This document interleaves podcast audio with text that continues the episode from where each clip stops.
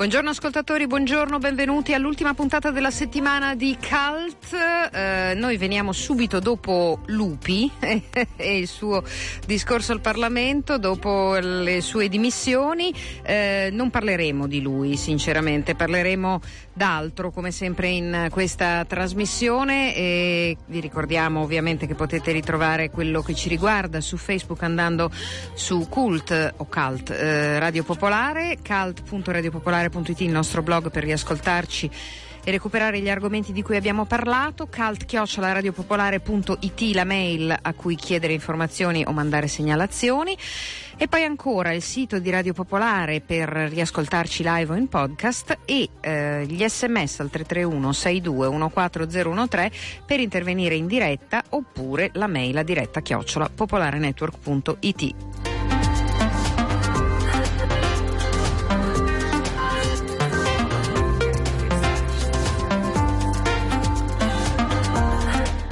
Il sommario di quest'oggi è affollato molto e quindi vado veloce. Alla fine della puntata ritroveremo come sempre la rubrica di fumetti del venerdì di Antonio Serra. Massimiliano Loizzi, ormai volto affermato anche del cinema e non solo del teatro italiano, torna in scena con il suo spettacolo Il Matto.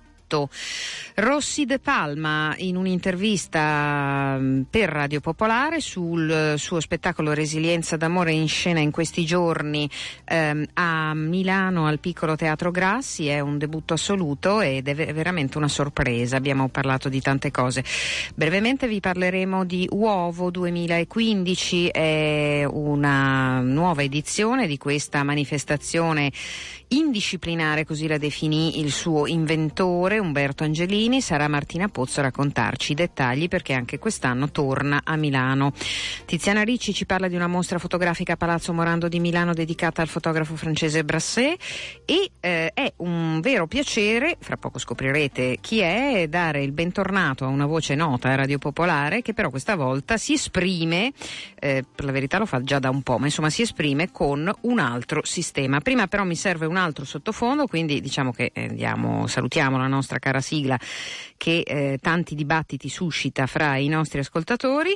Ehm, diciamo che la maggioranza l'ama, qualcuno la detesta, e quindi sentiamo invece eh, qualcosa di più adatto.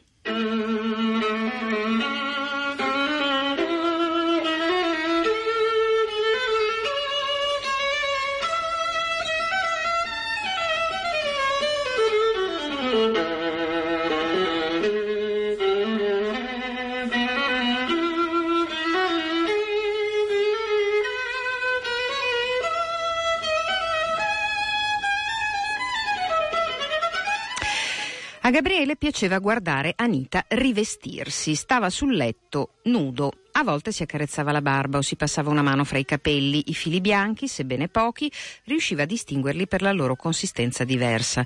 Anita invece si rimetteva almeno la maglietta e le mutande. In piedi, in controluce davanti alla finestra con le tende tirate, si infilava nei vestiti che sapevano di deodorante, di mezzi pubblici, di sigaretta, di bar.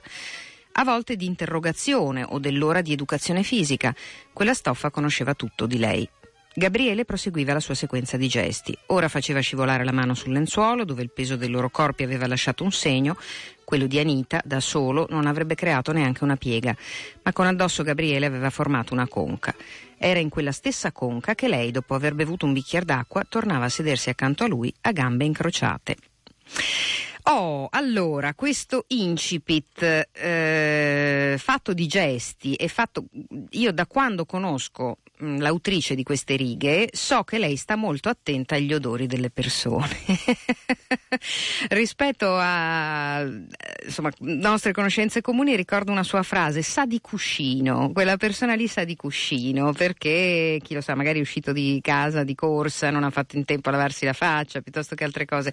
Insomma, è una che oltre agli occhi, le orecchie, perché in questo libro di cui sto per parlarvi, da cui vi ho letto insomma proprio l'incipit, proprio qualche riga, e che si chiama Il cuore inesperto, che è appena uscito da Elliot ehm, e che racconta, eh, come avete intuito da queste righe, un eh, rapporto fragile e anche forse ehm, un po' sicuramente complicato, ma anche ehm, un po' disperato, mi viene da dire, fra due persone di età diverse che però hanno entrambe una serie di disillusioni, anche quella più giovane, e quindi ehm, fra loro prima di tutto questo legame. Poi ci sono dei legami che sono altri, quelli della musica, e in sottofondo abbiamo avuto il capriccio di Campagnoli, capi, capriccio numero tre di Campagnoli, che ehm, è uno di quegli esercizi che si fanno al conservatorio quando si decide di diventare violisti, non violinisti ma violisti. La protagonista di questo libro, che ehm, ha appena diciotto anni, infatti si esercita moltissimo alla viola. Una famiglia complicata in cui lei forse è la persona più adulta, eh, ha un punto di riferimento che è ehm, Gabriele, che è un suo docente, e anche Gabriele è uno con un grande futuro alle spalle, quindi tutto sommato il futuro lo va a cercare eh, in quelli che ancora ce l'hanno, cioè nelle persone più giovani, proprio come la sua allieva. Insomma, vi ho detto pochissime cose di un libro che parla di musica, che parla d'amore, sia pure un amore un po' zoppo, eh, e che soprattutto parla di insicurezze e di bisogni, e del bisogno di riempirli inevitabilmente. L'autrice è Francesca Scotti, noi l'abbiamo sentita per tanti anni a Radio Popolare. Di mezzo c'è anche un elemento che le interessa molto, per cui l'abbiamo interpellata più volte, cioè che è il Giappone, perché in questo libro c'è anche tanto Giappone. Francesca, ho finito tutta la intro complicata, ma ci voleva. Benvenuta, anzi bentornata a Radio Popolare. Ciao Ira e grazie, è stata è stato bellissimo, anche perché questa è la prima volta in cui parlo del libro, che è, è uscito da due giorni, e quindi sono felicissima ed emozionata di essere qui. Allora, io ho trovato appunto questo libro, a parte gli scherzi, un libro di grande osservazione, ovviamente da parte tua, no? Cioè osservazione dei gesti, osservazione mh, del, de, de, del modo in cui le persone si muovono, mh, naturalmente del modo in cui parlano, ma insomma ci sono tanti elementi eh, dell'umanità di questi personaggi. Allora, prima domanda, a cosa hai attinto? Hai attinto all'autobiografia? Per alcuni elementi so che è così, per la musica, per appunto la madre che traduce dal, dal, giapponese. dal giapponese, della protagonista, e che ha bisogno di essere tutorata perché è talmente distratta che eh, non, pe- esatto. non mangia nemmeno quando è troppo presa dal lavoro, eccetera eccetera. Sì, certamente l'autobiografismo, come sempre, eh, entra a, a far parte delle storie che si raccontano. In questo caso Uh, l'ho utilizzato un po' come costellazione all'interno della quale muovermi, quindi non lo strumento che ho suonato io, non la storia che ho vissuto io, ma certamente eh, l'approccio e quello che la musica mi ha dato e in qualche modo anche mi, mi, ha, mi ha tolto. Uh, come dicevi giustamente tu prima, è una storia di personaggi che si ricollocano, no? Cercano il futuro e, e tutti si riposizionano, cercano di ricollocarsi. Anita attraverso Gabriele per diventare grande più velocemente, lui attraverso di lei per riprendersi un successo che forse non ha avuto, e poi sì, l'amore, perché l'amore alla fine un po' ci muove, eh, muove le relazioni, amore filiale, materno, mm. a entrambe le direzioni, un po' l'amore puro con il povero pianista Ludovico, coetaneo di Anita, che invece passa un po' in secondo piano di fronte a, al, al maestro talentuoso e barbuto, e, e insomma un po' il cliché del Giappone, per cui mi sono emancipata, perché questa volta del Giappone non ne parlo col, col grande incanto e la grande mm. meraviglia che pure porto sempre dentro di me, ma lo prendo un po' in giro attraverso questa perché tu mamma. passi molto tempo là. Sì, io passo quasi metà, anzi forse, forse di più, o forse che il tempo là mi sembra più lungo, perché sono, sono più a contatto con me stessa, anche solo per banali questioni linguistiche e quindi di, di contorno. Quello che dicevi dell'ascolto, dei suoni, per me stare lontano è molto utile per scrivere, perché ho una profondità di pensiero molto più efficace, perché non ho di, le distrazioni che mm. normalmente si hanno qui. Anche solo una conversazione sul tram io mi devo concentrare per capirla, e quindi non, non ho intrusioni. E anche, anche, in questo mus- anche in questo libro la musica è, ha, ha l'aspetto sensoriale. Mi è, mi è piaciuto molto quello che hai detto sulla, mm. sul fatto che sia una, un libro sensoriale, perché ci sono un po' tutti. La musica è ascoltata, suonata, toccata, pasticciata, eh, e così il cibo, le relazioni. Anche è un libro, è un libro di, di questo, e, e, e sicuramente questa sono io, almeno spero. Ci sono cigolii degli armadi, ci sono oggetti che osservano, che parlano, ehm, ovviamente gli strumenti musicali, ovviamente ci sono, insomma c'è un mondo che non è fatto solo di persone, e questa secondo me è una delle cose molto apprezzabili della scrittura di questo libro, al di là della vicenda, no? Perché tutto sommato la vicenda di un professore d'arte, in questo caso di musica, e di una giovane allieva promettente, già molto matura dal punto di vista intellettuale, è davvero una delle situazioni più scontate della letteratura, del cinema, del teatro, insomma di, di tanti mezzi. La differenza la fa la lingua, evidentemente, e anche il modo eh, con cui eh, questi personaggi, che sono così eterni, che credo che non moriranno mai, ehm, si relazionano con, con il loro contesto. Allora in questo caso i dettagli sono importanti, tanto che tu li nomini spesso, usi la parola dettagli di tanto in tanto nel libro. Certo, ehm, e il dettaglio e l'istante, come sono, come mi hanno fatto notare anche mm. nel momento poi di redazione del, del libro, sono tra le mie parole preferite, tra, tra le mie parole preferite e spesso abusate.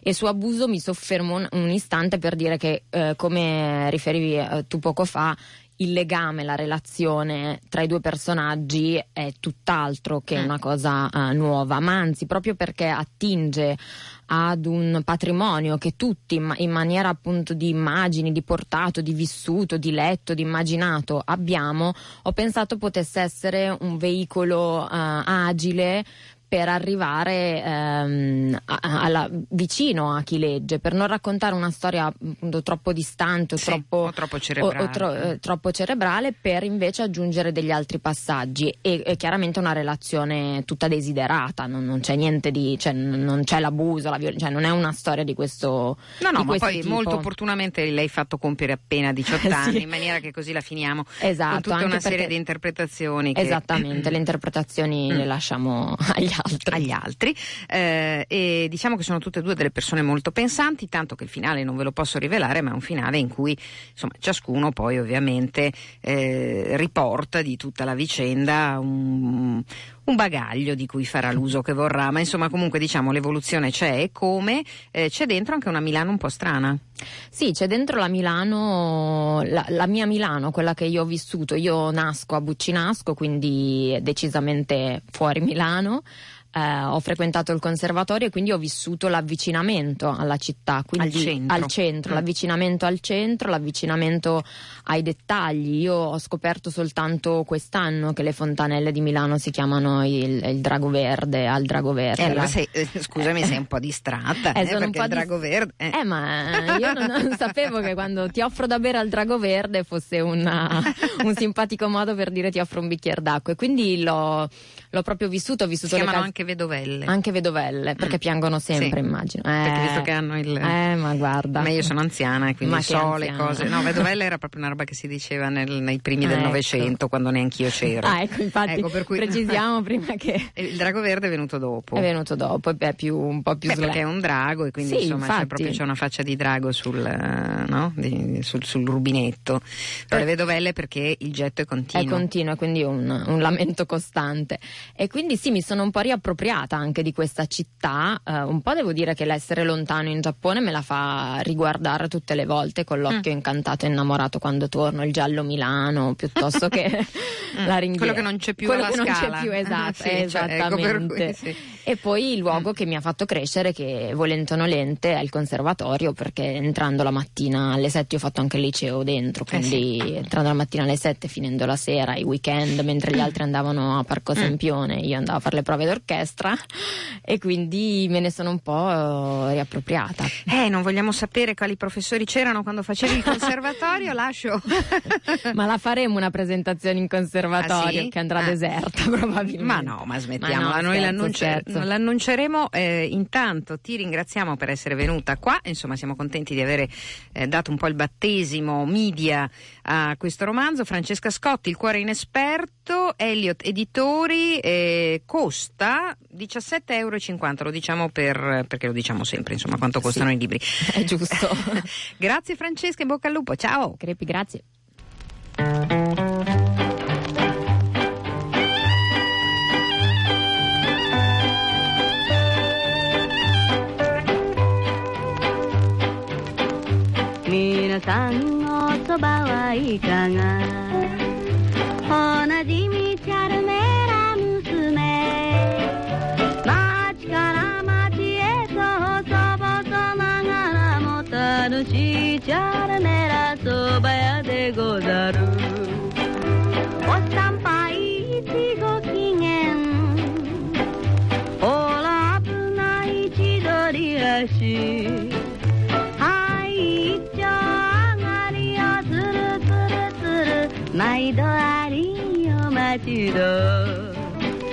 さて東京名物はおなじみチャルメラ娘」「新宿浅草上の新橋ガラガラ間が強い屋台のチャルメラそば屋でござる」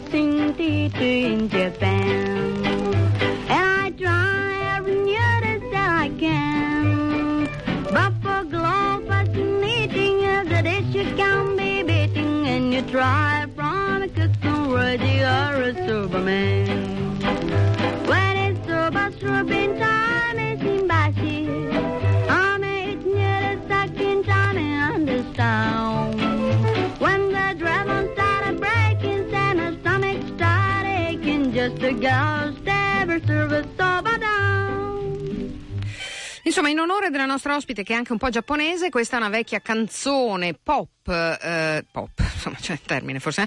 giapponese, The Soba Song, questa è Hibari Misora, che è una voce storica insomma della musica popolare ehm, giapponese. mh, Brassaï, Pour l'amour de Paris, quindi ci spostiamo dal Giappone alla Francia, mh, restando a Milano. Palazzo Morando a Milano ospita da oggi al ventotto giugno la mostra di un grande fotografo che con le sue bellissime immagini in bianco e nero ci Ci mostra la Parigi degli anni trenta e quaranta, il servizio di Tiziana Ricci. Dalì e Gala, nel trentadue, il ritratto di Dora Maar, Picasso alla Brasserie e Picasso nel suo atelier, Simone de Beauvoir, la vita di Parigi e la Ville Lumière. Parigi notturna, delle Folies Bergère, delle prostitute, ma anche la vita quotidiana, la Tour Eiffel illuminata per l'esposizione universale, le immagini affascinanti e originali di Brassaï, fotografo ungherese nato nel milleottocentonovantanove, si trasferì da piccolo con la famiglia a Parigi, poi studiò a Berlino e tornò a Parigi nel ventiquattro. Per primo fotografò la Parigi notturna e trasgressiva, poi frequentò artisti come Dalì, il più scatenato dei surrealisti, e divenne amico di Picasso, che gli commissionò moltissimi lavori, gli fece infatti fotografare molte delle sue opere, tutte le sue sculture. La mostra nasce dal rapporto della Fondazione Alinari per la fotografia col Dipartimento per la fotografia del Comune di Parigi ed è il terzo appuntamento dopo Isis e Duano. Una selezione di duecentosessanta fotografie originali curata da Agnès Gouvion-Saint-Cyr. Sentiamo dalla curatrice qual è il filo rosso di questa mostra. Vous connaissez Marcel Proust? Ah oui, oui. Vous connaissez la petite Madeleine? La recherche. Vous connaissez la petite Madeleine de Proust? Pour Brassaï, Paris, c'était sa petite Madeleine. Quindi per Brassaï, Parigi era la sua piccola Maddalena. Parce qu'il était venu quand il avait cinq ans. Lui era venuto quando aveva cinque anni. Et il a été tellement émerveillé par tout ce qu'il a vu à Paris qu'il a dit je reviendrai. E dunque era rimasto molto meravigliato favorevolmente di quello che aveva visto a Parigi e aveva detto, si era detto, io ritornerò. Le problème c'est qu'il voulait être artiste et venir apprendre à Paris, mais comme il avait été euh, soldat de l'Empire autrichien, c'était un ennemi de la France. Brassaï, che era nato a Brasov, che era quella volta nell'impero austro-ungarico, austro-ungarico, non solo Ungheria, anche austro-ungarico per essere esatti, aveva combattuto contro la Francia, quindi era un soldato fra virgolette nemico e quindi era così facile che lui potesse venire in Francia per imparare un po' il mestiere. Donc il est allé faire ses études à Berlin, où il a rencontré euh, euh, Kokoschka, euh, euh, tous les euh, euh, Molinage, enfin tous les euh, constructivistes, espressioniste, eccetera. Dunque è andato a fare gli studi a Berlino, dove ha conosciuto personalità artistiche del mondo dell'espressionismo e del costruttivismo, Moholy-Nagy e gli altri della Bauhaus, piuttosto che tutti quelli che poi avrebbero fatto anche le avanguardie russe, no? Lisinski, eccetera. Il arrive a Paris en mille neuf cent vingt-neuf, il a eu l'autorisation d'arriver à Paris euh, en mille neuf cent vingt-quatre, pardon, et à l'époque, il n'était pas du tout photographe. À l'époque, il était peintre et, et euh, écrivain. Quindi lui è arrivato a Parigi nel millenovecentoventiquattro, era pittore e scrittore ma non fotografo. C'est simplement en mille neuf cent vingt-neuf qu'il commence à photographier et comme il travaille dans la journée, il photographie la nuit. Allora lui comincia a fotografare nel ventinove, siccome lavorava durante il giorno, fa le fotografie soprattutto di notte.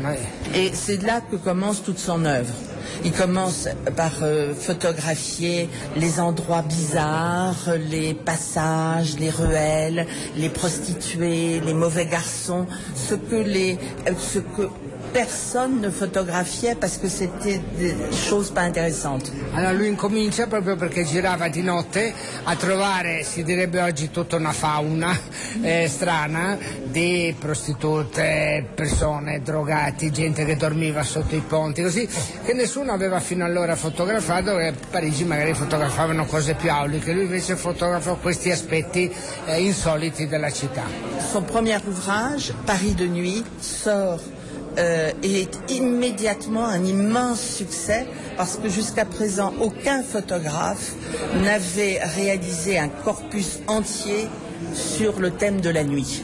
Quindi quando esce la sua opera Parigi di notte è un successo, opera vuol dire un libro illustrato con le sue fotografie, è un successo enorme perché fino a quel momento eh, Parigi era, si potrebbe dire, la ville lumière, la, eh, no, non la, la città della notte, lui invece tira fuori la città della notte. Les Folies Bergère, les Folies, ben vous allez voir, il y a tout ça.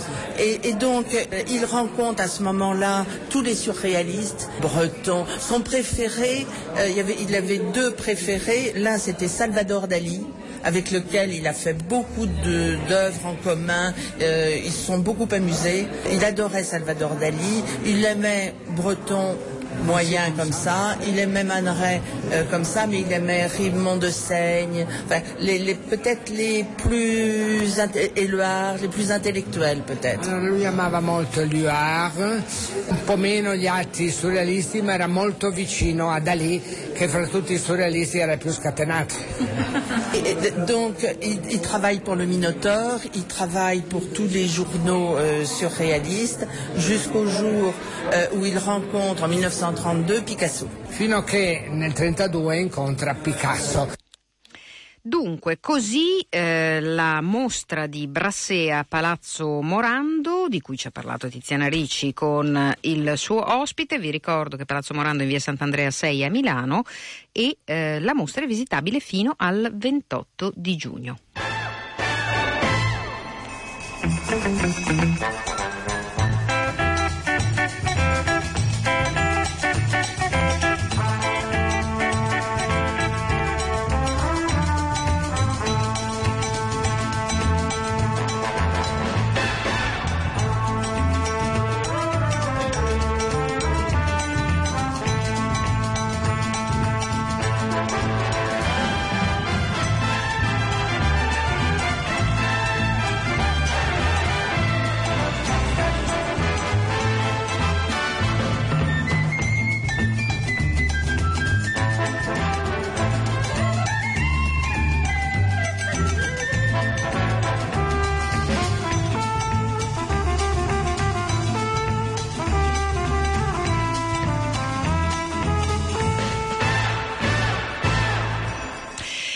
Ora, annunciata da questa orchestra fine anni sessanta che mh, trasformava in uh, materiale da big band qualsiasi cosa, anche Maskenada, noi eh, diamo il benvenuto a eh, Martina Pozzo. Buongiorno, benvenuta a Radio Popolare. Buongiorno a tutti, grazie. E come vi anticipavo da sommario, parliamo di Uovo, versione duemilaquindici. Eh, Uovo, una manifestazione che ormai ha assunto a Milano una grande importanza. È partita come un esperimento, ha avuto subito successo, poi si è allargata anche come spazi, come durata, come personaggi, e con tutte le difficoltà del caso, che sono sempre tante, approda anche quest'anno eh, al suo panorama che eh, Umberto Angelini, che la inventò, eh, definiva indisciplinare, non interdisciplinare. Questa è una parola che abbiamo imparato con lui. Allora, Martina, l'avete presentato ieri, eh, noi sì. Ci tenevamo a dare conto eh, di quali sono le cose importanti da sapere quest'anno, innanzitutto quando comincia eh, e qualche dettaglio in più. Allora, il festival giunge quest'anno alla sua tredicesima edizione e si terrà a Milano, come di consueto, dal venticinque al ventinove marzo. Gli spazi interessati quest'anno saranno il Teatro Franco Parenti, la Fondazione Adolfo Pini, Lid Studio, Fabbrica del Vapore e MUDEC, Museo delle Culture. Questo appunto per quanto riguarda proprio un progetto speciale in occasione anche dell'apertura degli spazi espositivi del museo. Sì, eh, che caratteristiche ha Uovo di quest'anno? Perché ogni volta ci avete abituato a qualche piccolo cambiamento. Allora, quest'anno confermiamo la, l'attenzione a, diciamo, una miscela tra artisti internazionali, alcuni per la prima volta in Italia, e invece italiani, alcuni anche ospiti eh, consueti del, delle edizioni del festival. Eh, gli spazi, come ogni volta, appunto sono nuovi perché si, Uovo si apre a, a collaborazioni diverse. Quest'anno sono numerosi progetti speciali, appunto quello di cui accennavo in collaborazione con il MUDEC, Museo delle Culture, eh, o il progetto in collaborazione con Fondazione Pini, e eh, inoltre quest'anno Uovo ospita anche un progetto dedicato ai più piccoli, all'infanzia.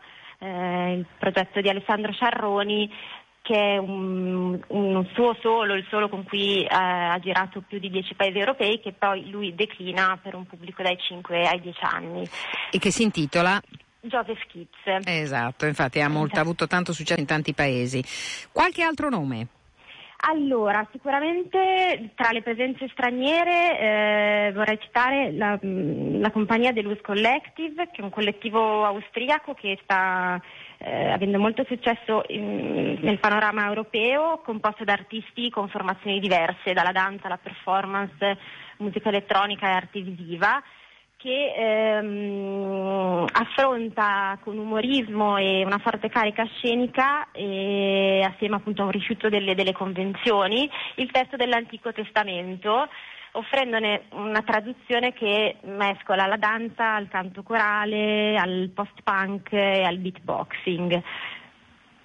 E un altro progetto secondo me degno da, di nota e da segnalare appunto ehm, riguarda il progetto eh, Sub uno due tre, in collaborazione con eh, Fondazione Pini e Storie Milanesi.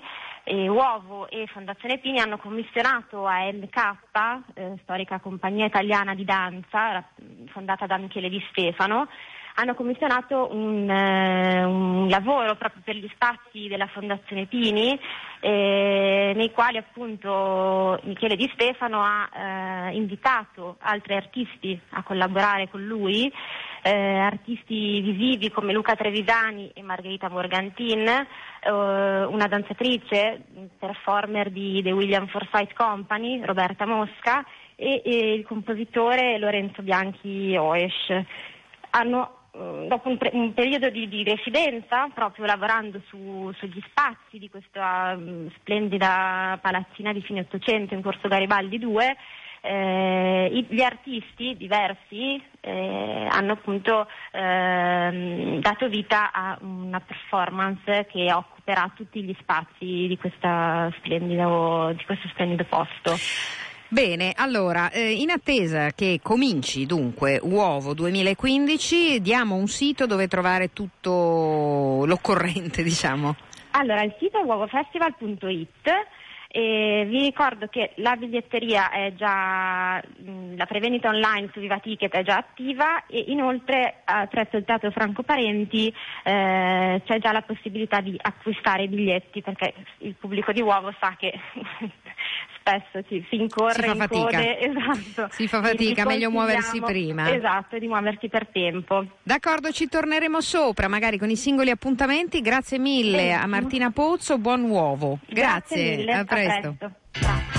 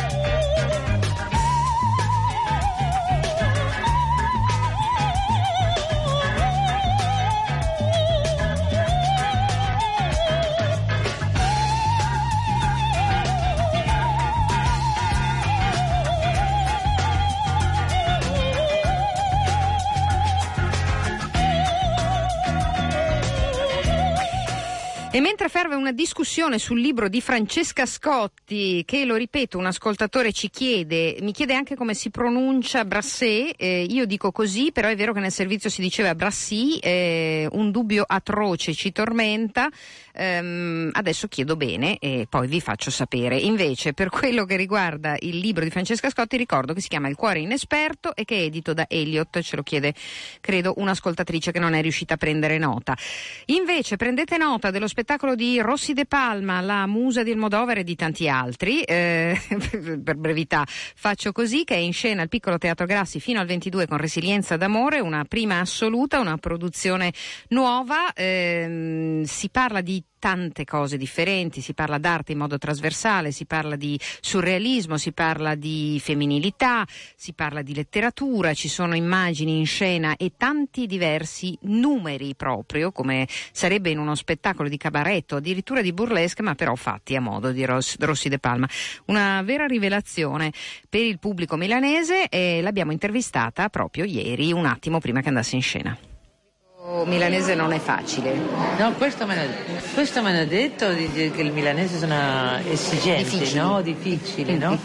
Mi è sentito il calore della gente, della prima... Ormai, perché è la prima volta che lo facevamo con pubblico, non sapevamo sì, sì. cosa, sì. co- le reazioni, non puoi, eh, non puoi immaginare cosa vanno a piacere, cosa no. Mm. È andato molto bene, ho sentito benissimo. il calore, ho sentito che la gente si diverteva, sì, sì, sì. Ecco, per cui più che uno spettacolo è un universo che lei porta sì. con sé, con grande disinvoltura, con sì. grande leggerezza, senza sì. farlo pesare, sì, no? Sì, cioè tutto, tutta la sua cultura, le sue sì, esperienze, sì, sì. quello che pensa della vita o quello che un pensano anche sì, altri sì, no? sì, della realtà.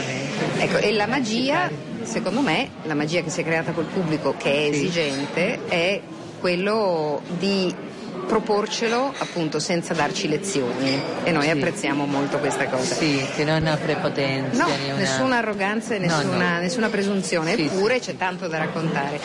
Il, lo stare sul palcoscenico le dà qualcosa di speciale? Immagino di sì, perché ha fatto esperienze sia nella sì, musica che sì, nella moda, tanto, che nel tanto, cinema tanto, tanto. Io credo perché E la vita, come magari tu prendi tutta l'attenzione, ti senti, non ti senti bene, sai, ti senti un po' che la gente ti guarda e ti senti un po' intimidata. Mm. E, e, e purtroppo lo scenario, il palcoscenico è il sito dove se la gente ti mira, ti guarda, è il posto sì. normale, naturale sì. per, per scattare per l'attenzione. Mm. Allora, allora mi sento molto comoda perché... è il posto che ha una coerenza, se tutti mi guardano è perché sono qui in mezzo della scena con le luci, sono fatta per, per, per questo un po', sono nata un po' per questo, perché per me um, è molto confortabile, non ho, non ho paura scenica, non ho questa cosa di sempre alla responsabilità di non deludere.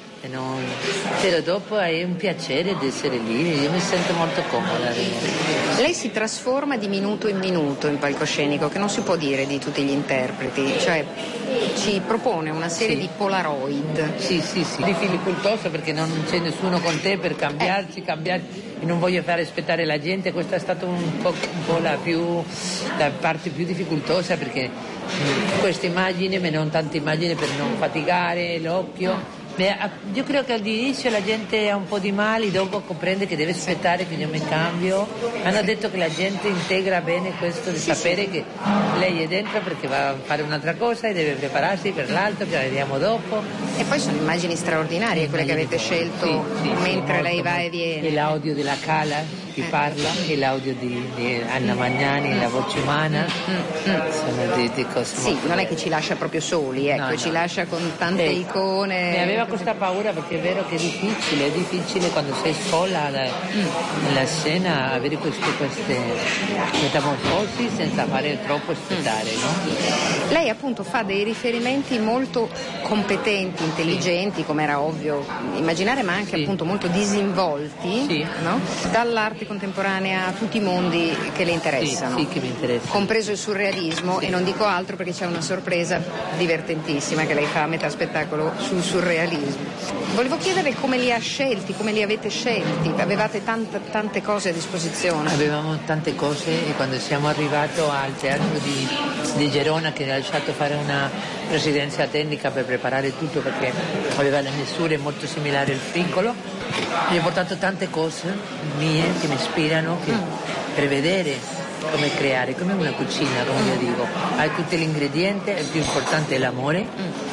È invisibile, come dopo tutto quello ingrediente, allora ognuno ha, ha voluto fare dei gruppi, no? Io vado con quello, quello della bocca va con quello di questi, con il fiume. Ognuno ha cominciato, a me piace molto lavorare così un po' alla incoscienza, non mi piace, non mi piace credermi che ho il controllo, sì. mi piace ausentarmi di me, eh?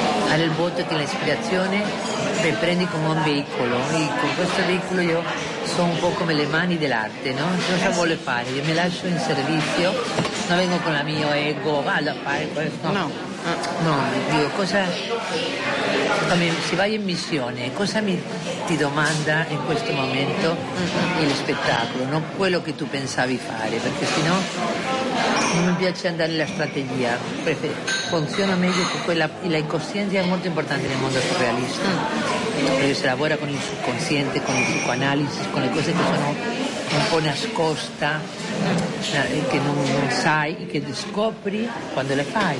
Adesso ho parlato con la mia collaboratrice, il Kimoni, um, tante cose che hanno, perché quando questa canzone della Traveling Lady che ho fatto per un altro spettacolo, che l'ha preso per qui, quando torno dice tutte le vite che hai avuto prima e vedi tutti i timoni lì, e, e giusto la canzone è quando dico tutte le vite che hai avuto prima di te, sì.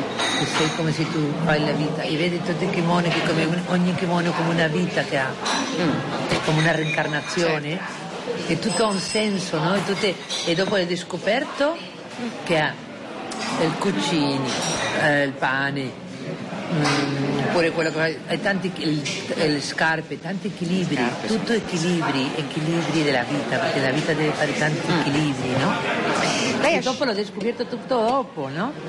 Eh sì, certo, quando lei, lo stai facendo, lo fai. Mentre lo sta facendo assume un senso, no? Invece non, non ci si chiede tanto, tanto il senso per prima. Così vieni fuori senza okay. renderti conto il simbolico, la metafora, giusto. E dopo studia quello prima di lasciare emergere quello che è dall'inconsciente, no? Bisogna avere però un bel bagaglio, e il bagaglio perché emerga qualcosa, no? Bisogna come avere quello del viso, qualcosa da magari dire, magari devi eh? Coprirti il viso eh? Per essere veramente visto, esatto. Tutto questo è venuto da sola, sì, sì. O la morte vedova della vita che è piaciuta a tanta gente, eh, questo bello. È venuto così. Sì, sì, no, ci sono moltissimi momenti simbolici, anche dei momenti metaforici molto forti. La gabbia. Mm. Eh, però l'elemento che lei inserisce dovunque, e questa forse è anche l'ultima domanda della nostra conversazione, perché per il resto credo che ehm, lei sia stata talmente brava da dire delle cose agli uomini, alle donne e anche a tutti gli altri, sì. eh, in, in una maniera universale, no? Sì. E quindi un po' ci ha spiegato come ha fatto a ad arrivare a queste idee. Come fa a dare sempre momenti di bellezza tutti diversi in pochi minuti? Sì. Cioè, quindi si passa appunto da un oggetto molto bello a lei che è diventata un'altra cosa. Come fa a essere così rapida nel non farci so, cambiare scenario? Le viene naturale? Sì, veramente eh, so delle, delle idee che te... Sì, sono momenti velimi che hai in testa, che ti vengono così, che devi, che vuoi farlo. Ok, grazie. Non, ancora non una, un, un feedback che posso mm. fare dello spettacolo, perché è la terza volta che la faccio. Eh, lo so, però è... Hai visto la prima? Io ho visto la prima, ma, e devo dire che la sono prima rimasta... era veramente la prima prima. Però sono stupefatta dalla, appunto, da questa capacità di trasformazione, ma in tempi così rapidi che non facciamo in tempo ad annoiarci neanche per un momento, no, dell'idea, male, male che e poi che arriviamo, arriviamo alla prossima, all'altra. Cioè per cui questo dico, mh, dove l'ha imparato? Glielo chiedo, cioè l'ha imparato da, dai tanti artisti con cui ha lavorato forse anche? Sì, so, immagino che sì, me, questo è venuto un po' da solo, eh? mm. Non dobbiamo fare aspettare la gente, deve essere rapido, e luego l'idea, l'idea di questo è meglio farla, mi si è fatto molto, vi giuro che si è fatto molto da solo, mm. era come un puzzle che si componeva e dopo si componeva. Benissimo, io la ringrazio per le sue risposte che sono significative quanto il suo spettacolo. Grazie mille. E le chiedo che cosa spera, che cosa vorrebbe che questo spettacolo facesse quando andrà in giro, perché credo che andrà molto in giro. Io aspetto di sì, aspetto di girare molto con questo spettacolo e che possiamo andare a, a Francia, in Spagna, qui in Italia ancora da tanti ah, posti sì. che si può fare. Aspetto di sì, perché quello che mi piace di più, guarda, è cominciare con il Requiem della morte e finire con la vita, con la canzone magnifica di Ornella Vanoni, che l'ho scoperto due settimane fa che non la conoscevo questa canzone. Uh-huh. Anche tanta gente non conosce. Eh no, e non è tanto nota fra quelle della Vanoni, cioè poi nota. Ritorna alla mente, ma non tutti sanno le parole. E questo mi piace, perché dopo che la gente è molto contenta dopo lo spettacolo. Sì, sì, no, guardi. E, e questo è, è una resilienza d'amore, questo è veramente una resilienza, che ci sentiamo bene, no? Mi dice un'ultima cosa? La cosa più banale che posso chiederle, ma la chiedo a tutti. Sì. Qual è il piatto italiano che mangia più volentieri? Mira, guarda, il più che mi piace di più è il risotto alla milanese. Eh no, non questo ci credo, sì, solo perché siamo qui. Giuro, no, eh. te lo giuro, te lo giuro. Dopo la pizza... la pasta, il risotto alla milanese è quello che mi piace di più. Va bene, allora milanese. L'ho mangiato la prima, il giorno della prima con il ossobuco e tutto l'ho mangiato. Milanese onoraria. Io lo faccio alla, alla casa mia. Ah beh, allora basta, allora siamo con il brodo, con tutto, lo faccio tutto. Sì, sì, sì. Grazie davvero. Un piacere.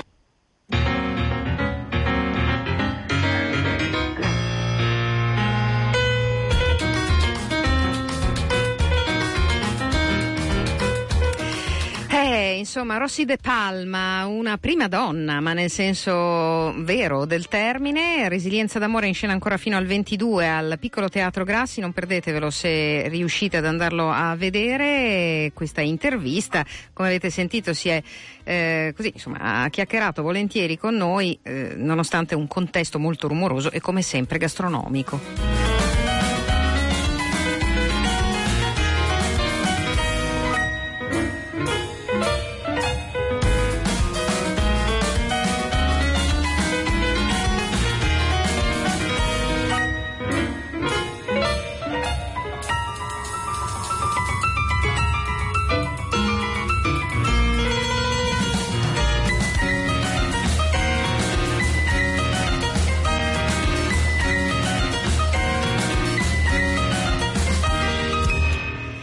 E bentornato a Radio Popolare, Massimiliano Loizzi, buongiorno. Oh, buongiorno, buongiorno a tutti. Grazie per il silenzio. Ciao. E la pazienza, insomma siamo un po' in ritardo, sono successe un po' di cose in Parlamento quest'oggi per cui abbiamo meno minuti che del previsto, eh, ma non so. Comunque i lupi sono andati a pascolare con gli agnelli. Ecco, allora sì, me- lasciamola così in forma di metafora. Allora, Il Matto, ovvero Io non sono stato, uno spettacolo importante per Massimiliano Loizzi che sta diventando anche lui sempre più importante, lo dico io perché lui eh. dirà no ma non è vero, eh? eccetera eccetera, in realtà appunto fa bei film, fa begli spettacoli, fa i suoi show che sono come sempre eh, una sfida con se stesso e anche con il pubblico. Il Matto arriva al Teatro della Cooperativa da questa sera, è un'inchiesta eh, di ordinaria follia, così la definisce lui, sulle morti di Stato, vero? Sì, eh, esattamente.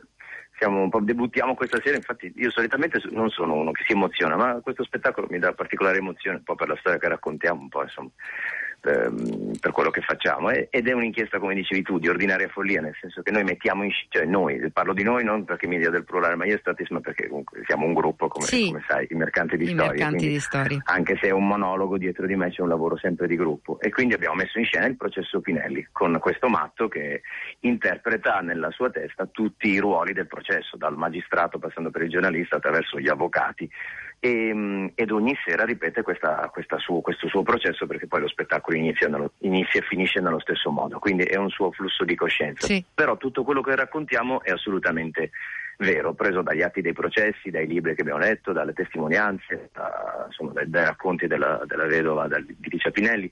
E, e quindi eh, quello, la nostra ambizione è sempre quella di fare sacre, insomma, di far ridere, però trattando argomenti importanti, soprattutto in questo caso poi eh, fare memoria in questi tempi così bui, ambigui, dove veramente la memoria è, è ormai superata, cioè, ci sembra una cosa importante da fare. Se chiedi a un ragazzo di oggi chi è Pinelli, non, non, purtroppo abbiamo scoperto che sono davvero in pochi a conoscere la sua storia e conoscere la storia di Piazza Fontana, quindi... Ecco, un flusso di coscienza che è anche un'azione poetica in qualche modo alla fine, no? Cioè tutte queste vicende tu- e questo racconto diventa in qualche maniera anche, come giusto che sia, opera d'arte, e soprattutto un ritmo ehm, molto mh, incalzante. Sono venti voci a cui tu dai vita.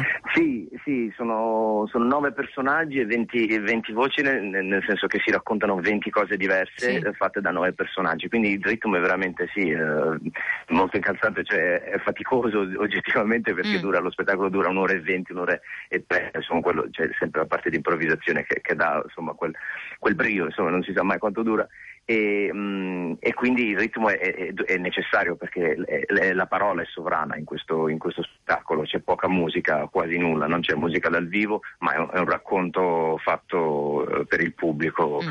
dove i personaggi si, si, come dire, si accavallano gli uni con gli altri. Poi mi permetto di dire che è una roba un po' british, nel senso che sì, i personaggi non hanno grandi caratterizzazioni, sono dei caratteri, uh-huh. ma mi fa molto ridere, a me almeno a me, fa molto ridere questa cosa che eh, si alza un personaggio, si siede un altro, ma in realtà poi sono sempre io, è sempre il matto a parlare, ed è nella sua testa che cambia tutto. Proprio Quindi... come tanti matti, tra virgolette, lo diciamo, insomma, eh, sì. siamo la, la radio di La Terra è Blu, matti, tra virgolette, che abbiamo imparato ad ascoltare nel corso della nostra vita e che così parlano e a volte, anzi spesso, dicono la verità.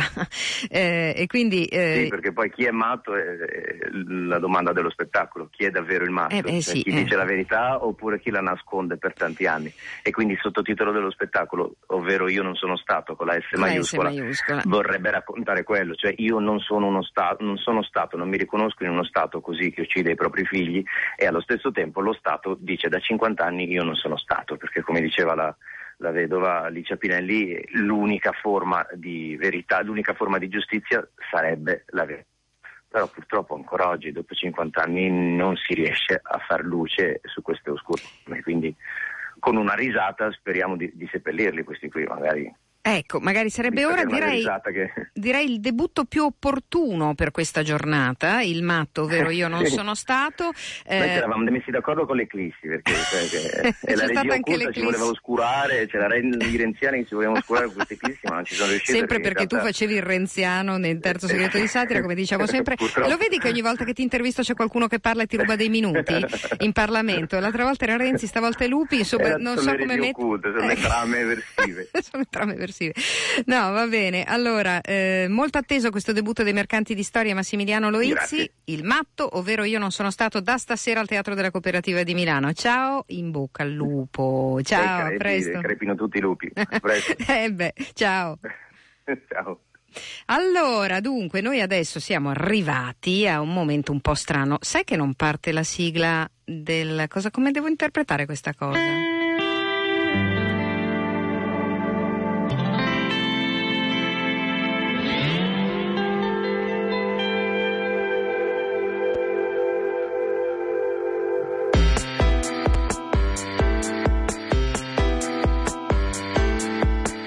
Ho dovuto metterti Sati fatto da Gentamura perché eh, Kiyoshi Ikawa fa sciopero. Succede. Che era la tua sigla. Deve essere, per Francesca Scotti è rimasta qua con noi perché insomma la lega eh, un affetto, come a tutti noi, ad Antonio Serra, e quindi eh, diciamo che tutta questa, le eclisse, le cose, le dimissioni, insomma eh, non è partita la sigla della rubrica di fumetti del venerdì. Vai Antonio. Ma il bello è che io parlerò di un fumetto che è disegnato da Jillian Tamaki e scritto da Mariko Tamaki, e uno potrebbe pensare, eccolo di nuovo un manga, Antonio Serra ci rompe eh, cosiddetti Come? con l'ennesimo fumetto giapponese, e invece no, Jillian Tamaki e Mariko Tamaki sono canadesi, tiè, beccati questa, e in realtà sì, sono discendenti da genitori, da parenti eh, giapponesi, ma sono due ragazze canadesi, sono cugine tra di loro, e una disegna e l'altra scrive, scrive anche romanzi, altre cose eccetera eccetera. Sono le autrici di questa graphic novel che si intitola E la chiamano Estate, che è pubblicata in italiano da Bao, che eh, racconta in uh, un bel trecento e rotti pagine una cosa piccola piccola, come fanno le graphic novel, no? Diciamo così, un momento di, quest- di un'estate passata da due giovani ragazze, una si chiama Rose e l'altra Windy, eh, con tutte quelle cose che ci sono in questi, diciamo, romanzi di formazione, no? Cioè il primo amore, le paure del sesso, le ansie, i contrasti tra i genitori, i drammi che non sono tali e quelli che invece non sembrano tali ma lo sono, e così via eccetera eccetera. Il tutto eh, accompagnato eh, però da un qualcosa di effettivamente straordinario, che sono eh, in primo luogo i disegni di Jillian Tamaki, perché obiettivamente mai in una carriera vasta come la mia ho visto una persona fare la fusione molecolare di tutti gli stili possibili e immaginabili in uno solo, in un solo colpo. Andiamo da...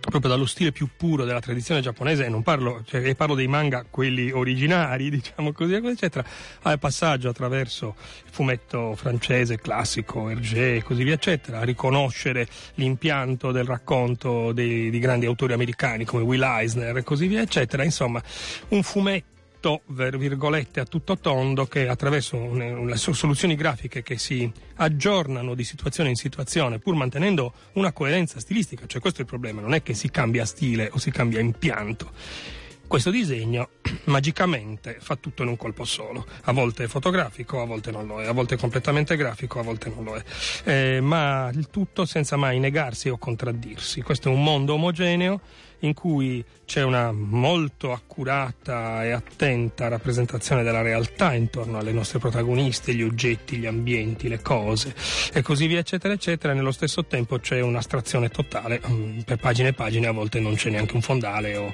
o manca totalmente qualsiasi punto di riferimento, se non il mare e l'acqua che fanno da ehm, come dire da la collante a tutta la, la, la situazione dell'atmosfera, oltre a essere fondamentali nel racconto dal punto di vista narrativo, diciamo così. E quindi prima di tutto il consiglio è per, di guardare questi straordinari, straordinari disegni riuscitissimi in ogni loro manifestazione.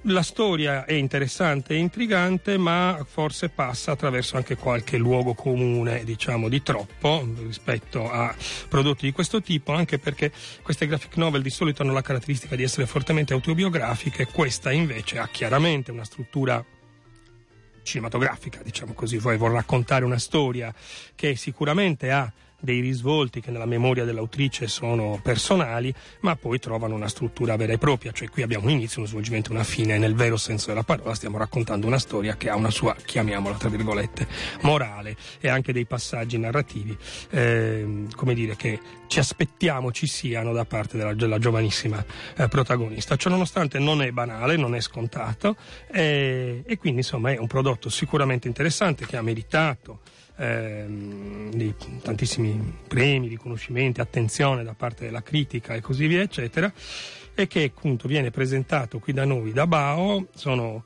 diciotto euro in fumetteria e in libreria, e ricordiamo il titolo: Jillian Tamaki, Mariko Tamaki, e la chiamano Estate. Grazie Antonio Serra, ci risentiamo venerdì con un ospite. Sì, con un ospite. Grazie. Ciao.